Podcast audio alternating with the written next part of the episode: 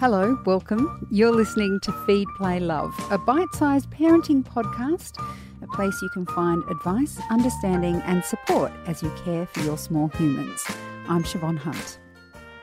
Hello, and welcome to Feed, Play, Love, and Helpline with baby sleep expert Jo Ryan. Jo is here to answer all your questions, whether it's about settling your little one or feeding or behavior Joey's going to help guide you through. You can ask your questions a number of ways. If you've joined us on the Facebook Live, you can pop your question below in the comment section. Uh, we also have an email. So if you're listening to us via the podcast, you can email us at helpline at theparentbrand.com.au. And we also have a helpline group on Facebook. There'll be links in the notes of this episode and also on the Facebook Live in the comments section. Jo, hello, welcome. Hello, hello, thank you. It's lovely to have you back. Um, let's get cracking with these questions. Our first one comes from Ashley, who posted in our helpline group. Ashley says, My 13 weeker has started to only sleep for an hour at a time at night. She was sleeping 9 till 9 p.m. to 1 a.m. and then waking every two hours. But the last few nights, she doesn't do any long stretches maximum of two hours. She's not very hungry if I offer her a breastfeed. I've been resettling her in the bassinet, which gets her back to sleep for about 20 minutes or an hour. In the daytime, she's mostly been napping in the carrier while I'm out and about with my toddler. But I try to do one day nap in a bassinet first thing in the morning with padding or rocking the bassinet to get her to sleep. She'll sleep for around 45 minutes then. In the carrier, she sometimes sleeps for three hours. Wow. She usually has wake times of one and a half to two hours. I don't know if she's over, or underslept or just can't link cycles. Okay, so babies do start to shorten their sleep cycles in the daytime, around sort of eight to 10 weeks, they can start catnapping. But it sounds to me that she's probably a little overtired, that she's probably awake for a bit longer, too long in the day. For a 13 week old, I'd probably only keep them up for an hour and a half at the most. Um, and because she's also waking frequently at night, she's going to be more tired at the moment. So, you know, you, that you, while you're trying to sort this out, you could even shorten that a little bit more, particularly the first wake time of the day. I would sort of cap that at maybe an hour. And then the rest of the day, an hour and a half. Um, I would definitely, if you could, maybe try and have her in the bassinet a couple of times a day. Um, you know, just to start to get used to that because sleeping in a carrier is fine when they're little, but as they grow and they want to move, it's just not very conducive to sort of long sleeping. Um, even though at the moment she's having three hour nap, but I'm wondering if mum's kind of rocking the carrier at all in between times to get her back to sleep, you know, as she comes out of her sleep cycle. So yeah, so I would be definitely and and and also if she's having lots of little naps in the day just make sure she's not getting lots of tiny little breastfeeds which means she's like snacking which can also cause them to wake a bit more at night um, because they're not having their big full kind of feeds in the day. So stretch her out a bit in the day make sure she's getting sort of four to five you know big breastfeeds um, you know probably five at her age in the day and one to two overnight um, yeah and and you know hopefully that'll start to sort of sort things out a little bit and she'll start to have longer stretches again at night brilliant and actually you can always come back to us as well so yeah. um, maybe follow jo's advice see how you go and then and come back to us if you need further advice on where to go mm. next yeah. Um, next question comes from Steph on Facebook. She says, Hey ladies, my five month old is waking, sometimes a lot, overnight. Should I be offering her feeds every wake? Sometimes her waking can be hourly. She's breastfed and we use a dummy.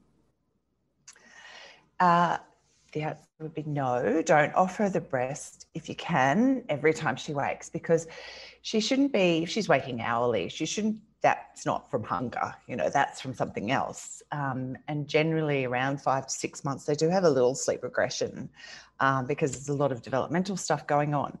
Now, if she has a dummy, could be that the dummy is causing a few sleep disturbances because they get a bit dependent on that sucking back to sleep, you know, to get them into the next sleep cycle. And if they're coming out of a sleep cycle and they're in a lighter part of the sleep and the dummy's not in their mouth and they try to suck in order to roll into the next cycle, if it's not in their mouth, they wake right up. So it can be a bit of a problem.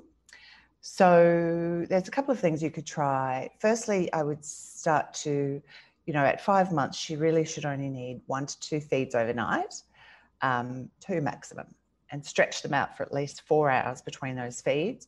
All those other wakes resettle her back to sleep without using the boob, you know. So you could use the dummy, but ideally we'd try to probably get rid of the dummy if as much as you could overnight so she can learn to put herself back to sleep or roll over into the next sleep cycle without having the dummy to suck on, you know, to kind of so she's not waking all the time. So that would be sort of my advice there if you can. And make sure during the day, again, that she's um, not overtired, that she's getting enough sleep in the day, that she's getting, um, you know, her four, probably at five months, four milk feeds, big full milk feeds, and not snacking too much in the day, which can also cause more waking in the night.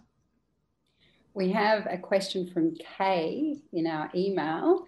She has an older child. She says, Our three year old and four months is really proving testing. His behavior ebbs and flows, but the nose and throwing and hitting his little sister, oh my goodness, his little sibling can be a lot. Hopefully, wow. she's not actually throwing the sibling. Um, we have tried all sorts and try to lead with it's okay to be frustrated, sad, angry, but we do not hit in our family any guidance for this period would be welcome. Yeah, look, toddlers are a challenge, some of them more so than others. Um, three is a challenging age. Um, for boys, particularly, they can be a bit, start to get a bit sort of more aggro type play, you know, hitting, yelling, that sort of thing. Um, I mean, I think, uh, you know, understanding that he, I'm not quite sure how old the sibling is, um, but you know, there's probably been some change if there's a new baby or a you know newish baby in the house as well. So we need to kind of understand the frustration.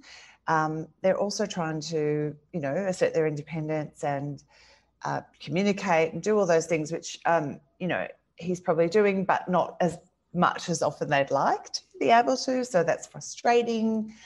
Um, particularly if there's some verbal, you know, if he's not communicating that well. And sometimes boys can be a bit slow on their speaking. And so they get frustrated and, you know, they can bite or hit or, you know, whatever it might be.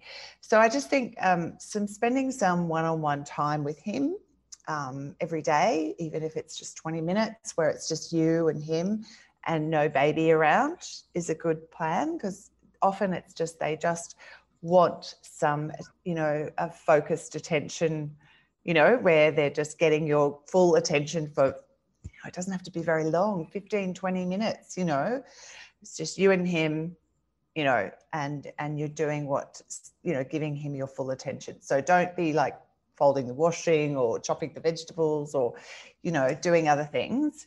Just focus with him. Sometimes that's all it takes but also just reinforcing that, that that we don't hit, we don't do that, moving him rather than the baby out of the situation, you know, comforting the baby when he hits us or or him so that, you know, he can see that your attention is, you know, that that's, you know, oh, you know, she's giving her attention to I, you know, when he wants it. So it's got to be some sort of, he will get it. It's just a very frustrating time of their lives um, yeah. you know tough, yeah it is tough i mean you know you've been through it yeah and i think yeah. one of the things that i from from that um, email what i would say is don't give up on the um, you know leading with it's okay to be frustrated mm. sad and angry because i feel like i think it was maggie dent i was speaking to once about the way children um, learn and how the neuroplasticity works for them.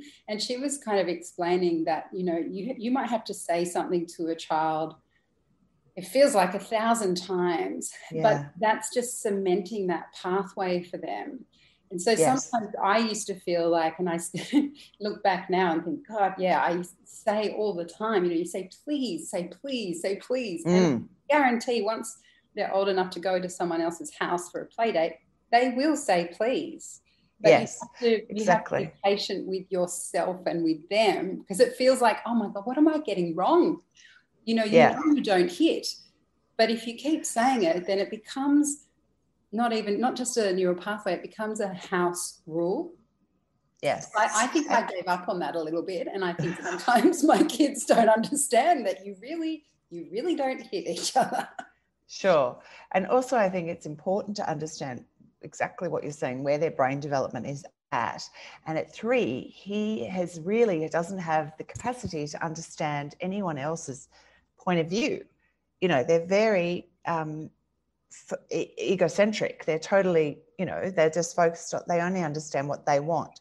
So that's why repeating, repeating, repeating, you know, it does, it will go in, but it does take some time. You're Mm. forming those pathways exactly, and um, and understanding always, you know, so they don't understand their feelings or emotions either. But if you can say exactly like you said, Chev, you know, um, I can see that you're frustrated. I can see you're angry, you know, and just repeat those words that define those feelings. That can help as well with the empathy side that comes in a bit later as well.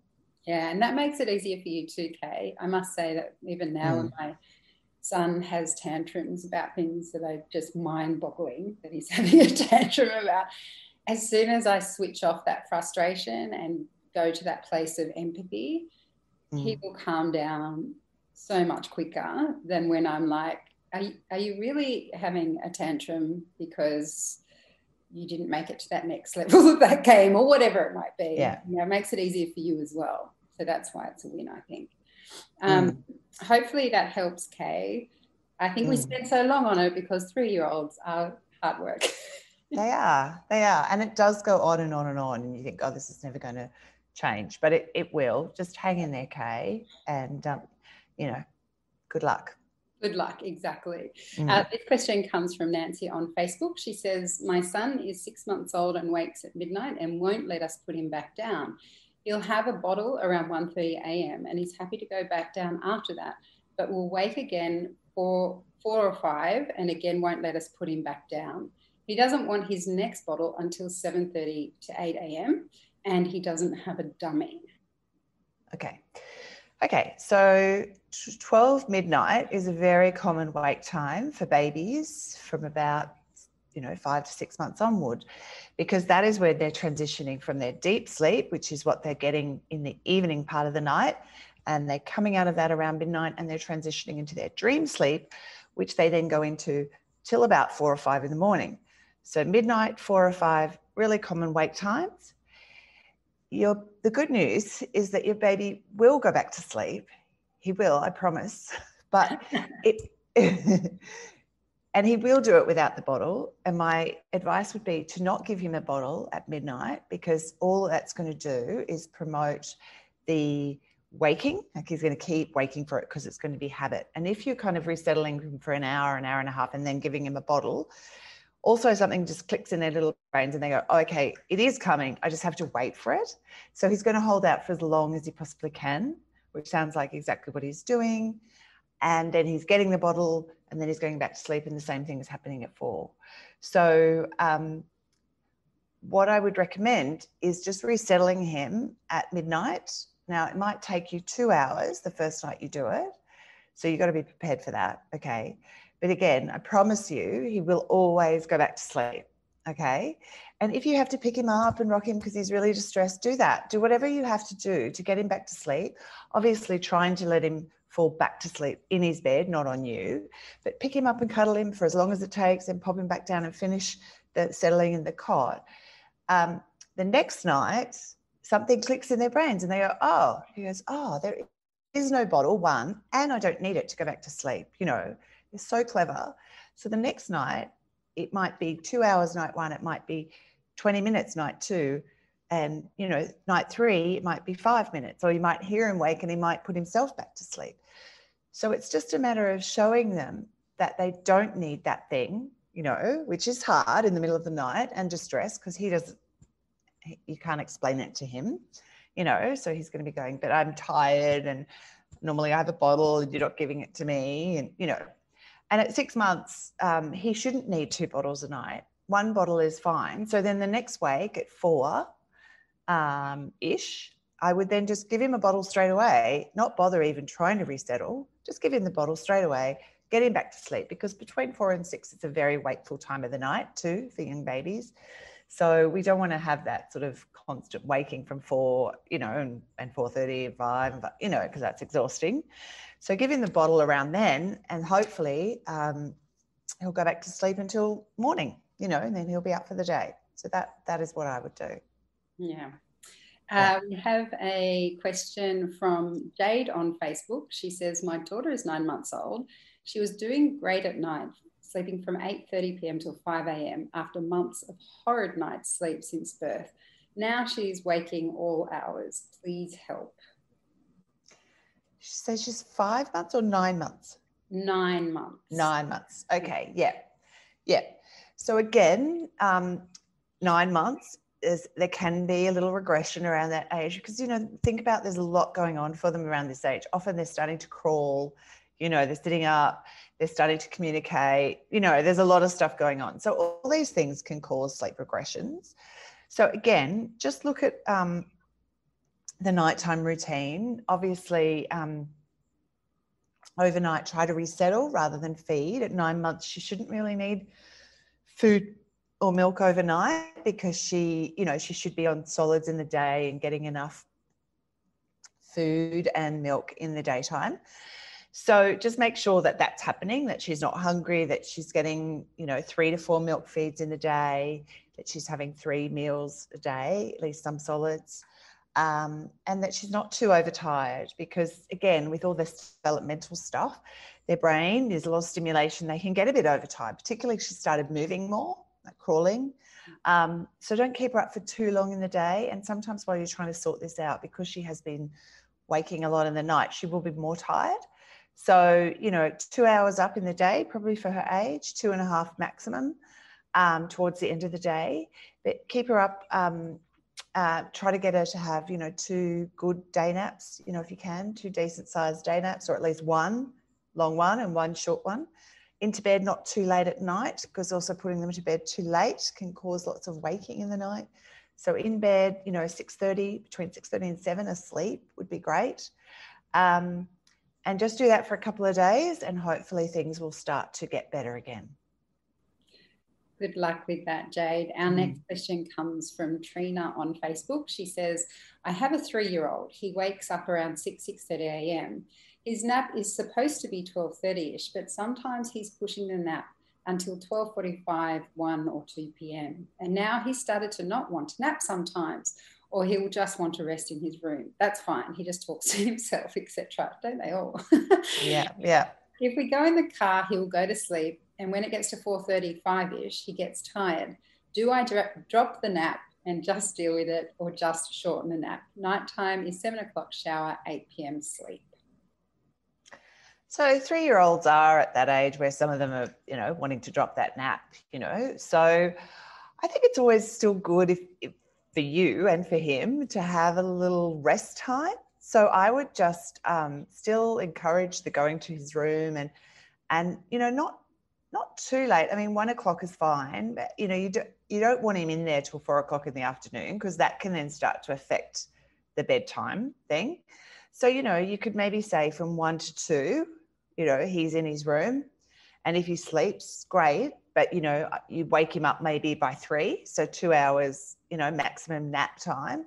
If he if he just chats and he's still chatting an hour later, maybe that's enough, you know, and you get him up and then you get on with your day but dropping naps is always a transitional time for children, and it means that they will be more tired, you know. Um, so bedtime might have to come, you know, on the days that he doesn't sleep. Maybe bring bedtime a bit earlier, so he's in bed asleep by seven or seven thirty. You know, so we've just got to just tweak things a little while they're transitioning and dropping naps and and moving on. But it is it is normal around this age for this sort of stuff to happen. Yeah.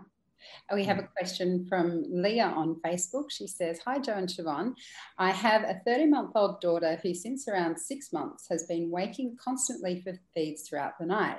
She was never interested in proper solids up until recently. So I've been hoping she's been eating, uh, since she's been eating more during the day, she'll sleep overnight and won't want those feeds. I also thought she was cold, so now she has a heater. I thought her tummy was sore because she's been waking up screaming. Screaming. I gave, give her Infacol, thought maybe teeth, etc. We feel like we've tried everything, and the only thing that will settle her is breastfeeding. We let let her cry to see if she'll settle, but she tries to wriggle out of our arms, and in the dark at night, it can be stressful. We're exhausted as we have a three-year-old too, but we'd love any tips you might have. My husband gets up instead of me too to settle her, but only I seem to be able to stop her from crying. Oh, that's tough. Yeah. It is tough. And unfortunately, by 13 months, it would be really cemented this habitual waking, you know, and needing the association between waking and feeding back to sleep would be really cemented. And often this is what happens. I've seen lots and lots and lots of babies over 12 months old that start waking every two hours of the night.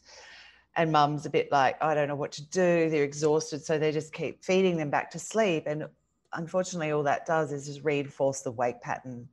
So it doesn't really matter how much she's eating in the day, you know, because it's still not going to, she's still just going to wait because it's not about hunger at her age. It's about habits, you know, and associations with how she's getting back to sleep.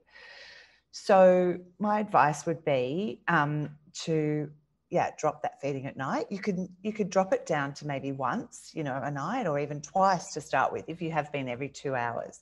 You can do it gradually. So um, so resettle her every time she wakes. And i know it's hard in the middle of the night and it is going to take a long time but i think if you're prepared mentally for that you know so what i always say to parents is set the room up so that you can sit beside the cot for a long period of time because you know, uh, you can't lean into a cot for a long time because your back's going to hurt and you're going to give up, right?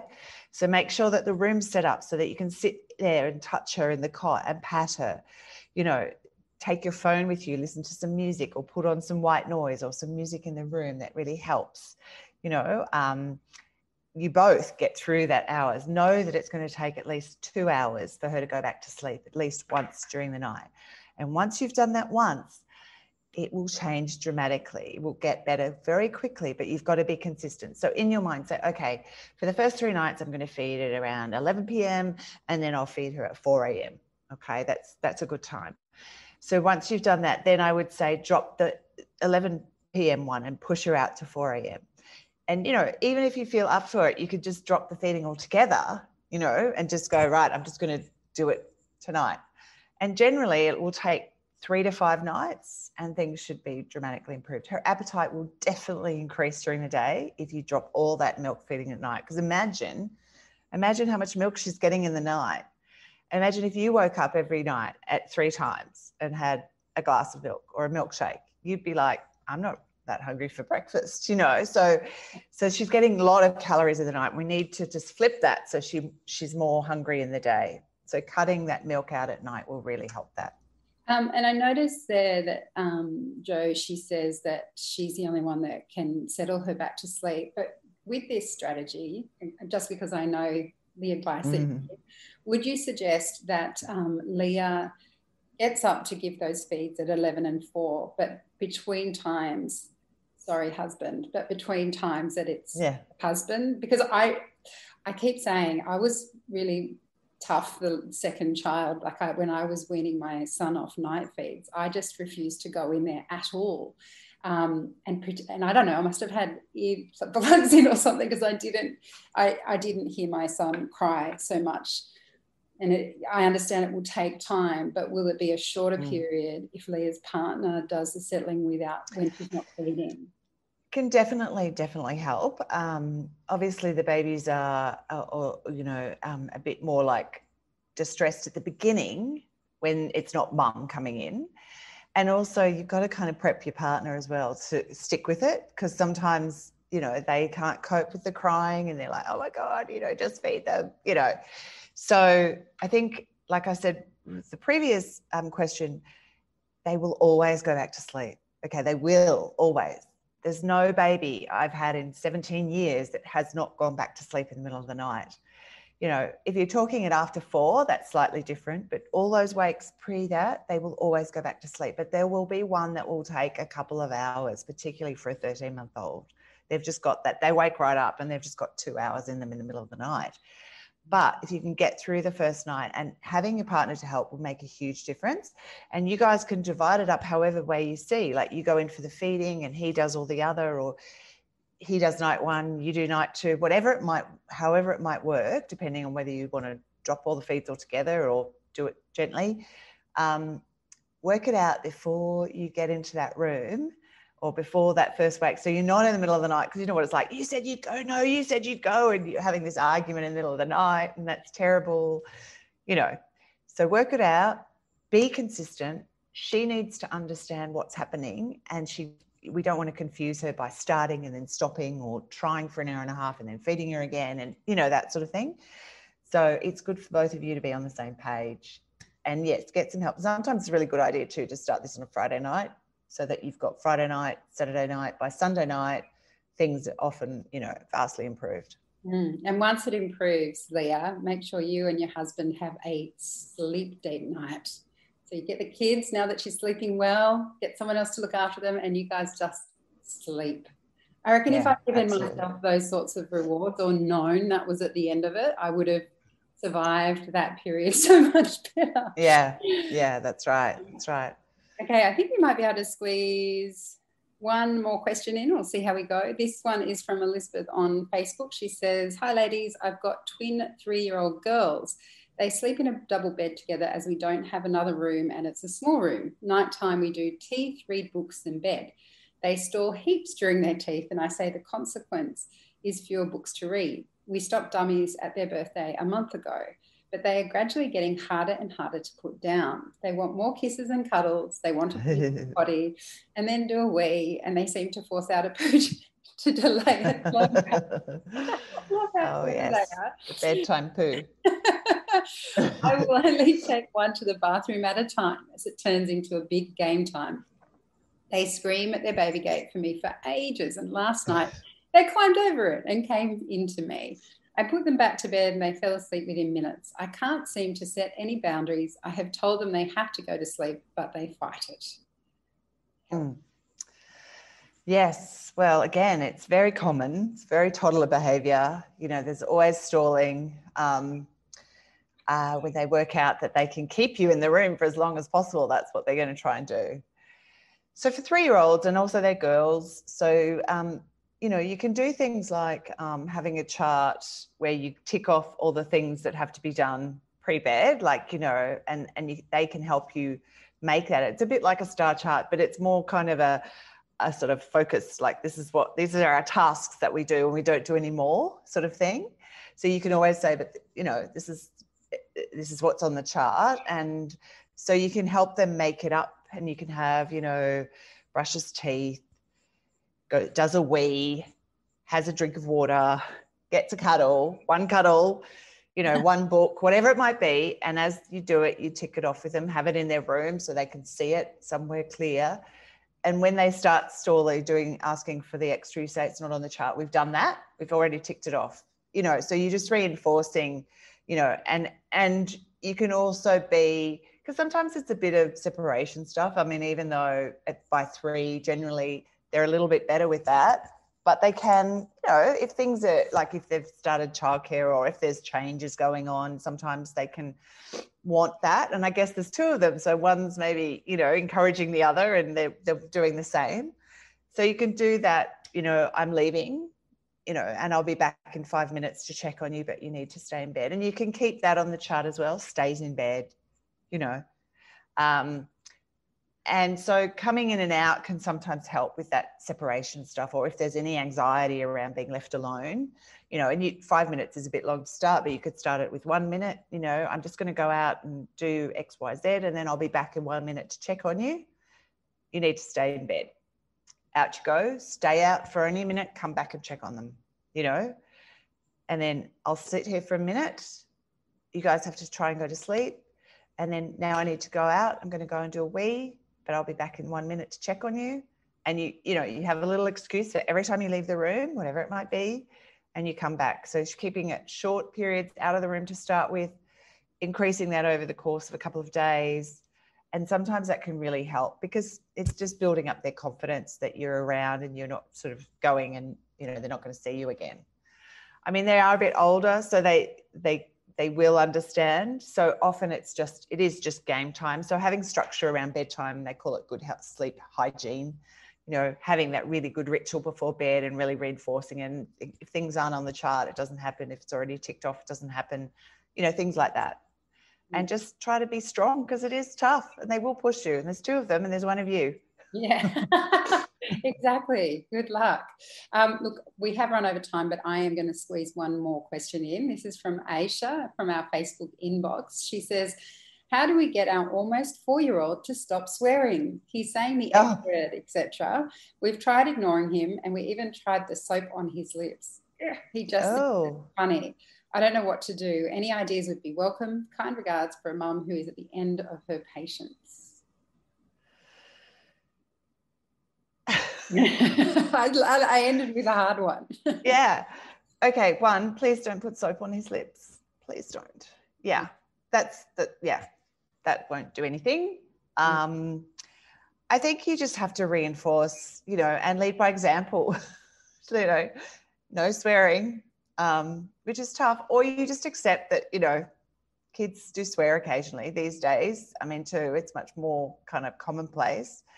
Um, but I think if you can lead by example, so if you if you don't want him to swear, then don't swear. You keep reinforcing every time he says it you know the consequence uh, you know has to be you know it has to be something he understands. So just saying we don't use that word it ups, it's upsetting it upsets me. Mm. i don't like it. You know how it affects you you know um, can be helpful when they're bigger as well. He's four. He should be on the process of trying to understand getting a bit of empathy so always referring to yourself as me i don't like it you know, rather mummy doesn't like it. You know, how, how does it affect you? It upsets me. I don't like it when you do that. You know, just reinforcing that and hopefully, you know, I, I mean, you can't be too punitive about these things, you know, because, you know, he. Can I ask Jo? This might be completely wrong for a four year old, but with my seven year old, he is so mo- motivated by money at the moment because when he saves his uh, birthday money, he can go and buy something. And um, we have so, we've been trying to get rid of all their toys for so long now that they've grown out of, but they're hoarders, my children, they won't let them go. So my husband came up with the idea on the weekend, which I actually thought was quite brilliant, where he said, mm. if you choose um, the toys that we can send off to um, rehome somewhere else, mm. I will give you $10 per box. So you have to have a box full of toys. And we have yeah. never been able to motivate our children to get rid of their toys. And if we just did it, we'd be crucified. And I'm wondering, is four too young to say to him, like in terms of swearing, um, um, this seems like a long bow, but you know how adults have a swear jar and you have to put a dollar in every time you swear? What if with a four year old you had started pocket money and said, every time you swear, I'm going to take a dollar out of your jar? Would that be too punitive for a four year old or is it too? Um, you could. You could. He's a bit young. And also, I think sometimes rewarding the reward for changing behavior um, is sometimes a bit, you know, there is a theory that you shouldn't reward you know, behave normal what you expect what is normal yeah. behavior i understand yeah. with the toys because that's actually giving something of theirs away you know yes. and yeah. um but look i mean i don't think it would hurt to try it absolutely i mean the thing with rewarding kids uh, with things is that it can cause a bit of sneakiness or a bit of you know because they think if i or lying because they want that reward so they'll lie to get you know because they think that's what is expected of them, you mm. know. So sometimes it's better to just lead by example. Mm. But, you know, um, again, you could have some sort of chart situation, you know, um, like the jar or something like that, where there is an ultimate goal, you know, so that he's working towards something. Um, and in the meantime, maybe he gets a sticker or something, you know, um, or like, I mean, I think with the swearing, it's a bit hard because you're not rewarding the swearing. You want to take something away. Yeah. So perhaps a, a, a jar of his toys or something that is removed, you know, something that he he likes to. I don't know. I, I, I'm just I'm just sort of you know I just think it's I don't know whether punishing them, punishing him for doing it is a good idea either. I think because mm-hmm. sometimes that's part depends, of making yeah, going. Yeah, yeah. Because sometimes they do it for attention, you know, or to get your to get your attention. So you know, also think about that. Like, are you busy with, um, you know, if there are other children in the house, you know, does he want just some one-on-one time with you? You know, that one-on-one time about behavior changing is always a really good thing if you think it's about attention that they're they're seeking or desiring or you know whatever it might be because sometimes if he gets in trouble for swearing that is still you know some attention from you. And often that can be you know it's not great attention but it's still he's still got your attention you know? So yeah. think about what might be going on and and you know um, maybe have some one-on-one time. And every time he does it just keep repeating the mantra you know have a mantra that you say we don't swear i don't like it it upsets me. You know it's as simple as that. And yeah. hopefully things will change. Yeah. Yeah. Oh, it's tough isn't it four year olds there's also one more thing i might just throw in. Sometimes for, for older children like four and on social stories are a really good way of changing behavior. So kids of that age really love to hear stories about themselves you know tell me a story about me you know? Mm-hmm. so you can make up a little story about this little boy who didn't swear and he you know went along and he was so good and you know everyone loved him and he you know he didn't say those swear words and he got you know some kind of and it doesn't have to be long and just read it to him every day and often that's a really good way of changing negative behavior into good behavior. Oh wow. That's a really interesting point. I haven't heard that before well, um, I did throw a tough one as the last question, yeah. but thank you for taking the extra time to answer that, Jo. That's um, okay. And that is all we have time for today on Helpline. If you didn't get a chance to speak with Jo, she is one of our ex- experts on Babyology's Parent School. So there'll be links in the notes of this episode and also links um, on the Facebook page if you'd like to book a one on one session with Jo. Um, we will be back next week with another expert answering your question. Jo, thank you so much for your time today. And I'll see You're you. welcome. Bye bye. Feed, Play, Love is a babyology podcast produced and presented by me, Siobhan Hunt. I'd love to hear from you, so if you'd like to get in touch, email me at feedplaylove at theparentbrand.com.au. See you next time.